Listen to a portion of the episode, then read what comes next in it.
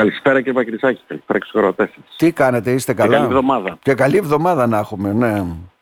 Τι να πω καλή εβδομάδα. Ανάστατος είναι, δεν ξέρω βέβαια, εντάξει είναι θέμα άλλης οικονομίας αυτό που θα σας ρωτήσω, αλλά η φορολόγηση όλων αυτών των μικρών επιχειρήσεων και όλα αυτά με τεκμαρτά εισοδήματα θα αποδώσει τίποτα ή θα αποβεί μπούμεραγκ τελικά, ε; Ναι, ακούσατε ότι πρέπει να γίνει μια φορολόγηση ε, κάποιων χιλιάδων επαγγελματιών και μικρών επιχειρήσεων οι οποίοι δεν αποδίδουν τίποτα παρόλο που έχουν ένα βιωτικό επίπεδο ας πούμε και κάνουν και κάποιους γύρους πρέπει να γίνει. Αυτό δεν μπορεί να το δει το βιωτικό επίπεδο του καθενός για να καταλάβω. Τα πάντα είναι ναι, στον έλεγχο της. Εγώ κάποιες αμφιβολίες αν αυτά τα μέτρα μπορούν να λειτουργήσουν οριζόντια.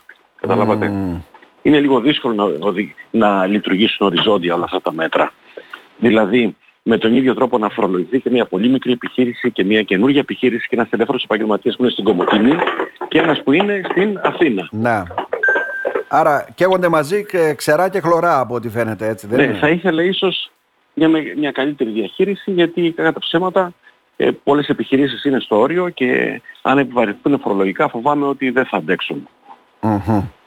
Τώρα, το επίμαχο θέμα. Το έχουμε κουβεντιάσει πολλές φορές. Τα εντοπίζετε εδώ και χρόνια που τα λέμε στην εκπομπή, έτσι δεν είναι; Ε, Αυτός ο περιβόητος πληθωρισμός, που όλο ο ελληνικός κάτι παραπάνω είναι σε σχέση με τον ευρωπαϊκό, αυτό μας κάνει εντύπωση, έτσι δεν είναι; Ένα, ναι. ε, είναι τελικά. Και ειδικά στον χώρο της διατροφής, έτσι. Της διατροφής.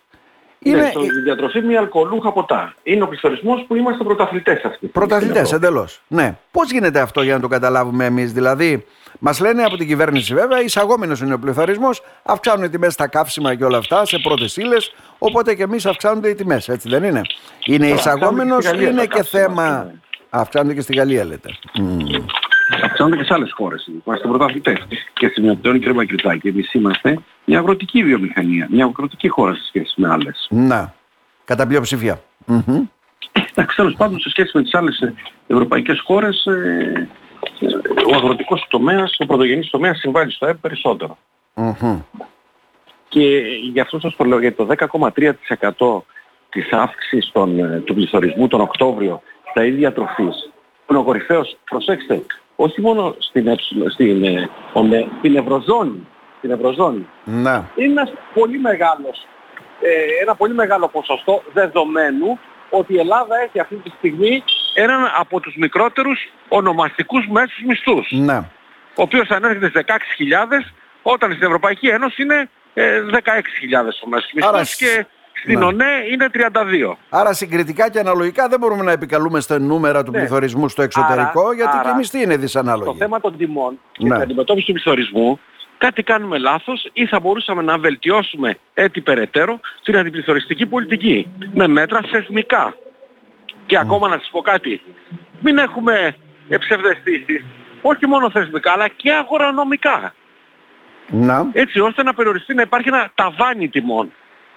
Και επανέρχομαι σε αυτά τα θεσμικά μέτρα που ίσως θα μπορούσαν να βελτιώσουν αρκετά το θέμα των, mm των τιμών. Όπως; Ε, καταρχήν ε, έλεγχος του κυκλώματος εμπορία, διακίνηση, ε, διάθεση, παραγωγή κάποιων προϊόντων. Αυτό κύριε Μπακυρζάκη είναι στην καρδιά του προβλήματος. Ναι. Γιατί όλοι έχουμε γίνει μάρτυρες κάποιων γεωργικών ειδικά προϊόντων και κτηνοτροφικών όπου η τιμή στον παραγωγό είναι απελπιστικά χαμηλή και φτάνει ναι. στο ράφι με σε, πάρα πολύ μεγάλη Σε πολύ υψηλές τιμές. Άρα ναι. κάποιος καρπούται το ενδιάμεσο. Ενώ έχουν ένα ποσοστό και κέρδους ελεγχόμενο. Mm-hmm. Εγώ θέλω να σας πω κάτι. Ακούγομαι; Τώρα ακούγεστε γιατί ήσταν στο δρόμο βγήκατε προφανώς. Ναι, τώρα ακούγεστε. Σας ακούμε. Μ' ακούτε; Ναι, ναι, μ' ακούτε; Ναι, ναι, τώρα σας ακούμε, ναι. Σας ακούμε Για καθαρά. Για τον λόγο του αληθές λέω. Θέλω ναι, να πω ναι. κάτι. Ότι δημοσία τώρα... παραγωγής, διακίνησης προϊόντων κλπ ναι. ε, δημοσίευσαν ισολογισμούς. Mm-hmm. Για το εννιάμινο, για το πρώτο εννιάμινο του 23. Ναι. Θα δείτε ότι τα κέρδη τους και το EBITDA είναι πολύ μεγαλύτερα από το 22. Σε εποχές κρίσης. Αυτό τι σημαίνει; Ναι, ναι. Αυτό σημαίνει κύριε Μπακιτσάκη ότι η, τους ευνόησε η κατάσταση με τον πληθωρισμό, τους ευνόησε πάρα πολύ. Ε, ναι, γιατί δεν υπάρχουν μέτρα. Και μιλάμε για ένα σημαντικό ναι. μέρος. Εντάξει, τώρα τα μέτρα με συγχωρείτε πολύ που δίνει τα επιδόματα και όλα αυτά. Αυτό ουσιαστικά τι, τι κάνει. Δηλαδή, καταναλώνει ο καθένας περισσότερα και αυξάνονται τα κέρδη τους. Αυτό είναι. Δεν είναι κάτι. Δεν λύνεται μα έτσι. Αναμφισβήτητα. Ναι. Αναφυσβήτα. Αλλά και το θέμα του πληθωρισμού βλέπετε ότι έχει ευνοήσει πάρα πολλές εταιρείες που είναι στο χώρο της εμπορίας και της διακίνησης των ειδών διατροφής και των μη αλκοολούχων ποτών.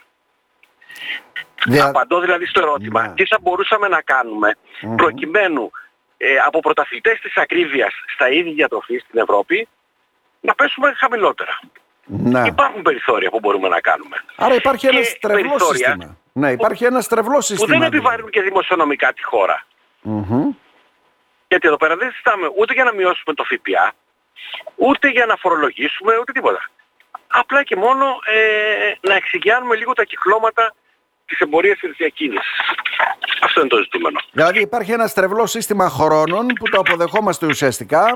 Ε, δεν υπάρχουν σαφείς εικόνες ε, του χονδρεμπορικού κέρδους ανάλογα δηλαδή στη διακίνηση ενός προϊόντος και ουσιαστικά την πληρώνει, το πληρώνει ακριβά ο Έλληνας πολίτης, ο καταναλωτής δηλαδή. Δηλαδή νομίζω ότι το Υπουργείο Ανάπτυξης θα μπορούσε να έχει ε, τοποθετήσει κάποια περιθώρια κέρδους που θεωρούνται λογικά σε αναπροϊόν mm-hmm. ή αναομάδες προϊόντος και μετά να κάνει φορολογικούς, να κάνει ελέγχους ε, λογιστικούς ε, στις εταιρείες οι οποίες θα διακινούν. Να. Διαφορετικά φοβάμαι ότι αυτή η σφροκέρδεια θα συνεχιστεί. Και θα συνεχιστεί σε μια εποχή όπου σας είπα ο ονομαστικός μισθός ήταν από τους μικρότερους στην Ευρώπη. Ναι. Άρα λοιπόν κάτι πρέπει να γίνει. δεν είναι μόνο εισαγόμενος ο πληθωρισμός, για να το καταλάβουμε κι εμείς, ότι έχουμε κι εμείς τις ευθύνες μας στο σύστημα αυτό διακίνησης εμπορίας και όλων αυτών των προϊόντων διατροφής. Κοιτάξτε, ο πληθωρισμός δεν φαίνεται ότι είναι ένα, ένα φαινόμενο περιστασιακό στην ελληνική οικονομία. Η υψηλή αύξηση των τιμών. Γιατί εγώ θέλω να το επαναλάβω κάτι κύριε Μπακετσάκη. Ναι, ότι ακόμα και αν ο πληθωρισμός μηδενιστεί, οι υψηλές τιμές θα συνεχίσουν να υφίστανται. Ο πληθωρισμός είναι ο ρυθμός μεταβολής των τιμών. Mm-hmm. Εμάς το πρόβλημά μας δεν είναι τόσο ο πληθωρισμός. Το πρόβλημά μας είναι οι υψηλές τιμές. Που αν συνεχίσουν να υφίστανται για πολλά χρόνια υψηλές τιμές, ιδιαίτερα στα είδη διατροφής, τότε αυτά υποσκάπτουν κάθε χρόνο ακόμα περισσότερο το, ε, το διαθέσιμο εισόδημα των Ελλήνων πολιτών. Mm-hmm. Πρέπει να βρούμε όχι μόνο τρόπο, αυτό που θέλω να καταλήξω είναι το εξής, όχι μόνο τρόπο να μηδενίσουμε τον πληθωρισμό, αλλά να μειωθούν και τιμές. Γιατί με αυτές τις τιμές και με το εφιστάμενο επίπεδο των μισθών φοβάμαι ότι με δυσκολία θα προχωρήσουμε. Μάλιστα.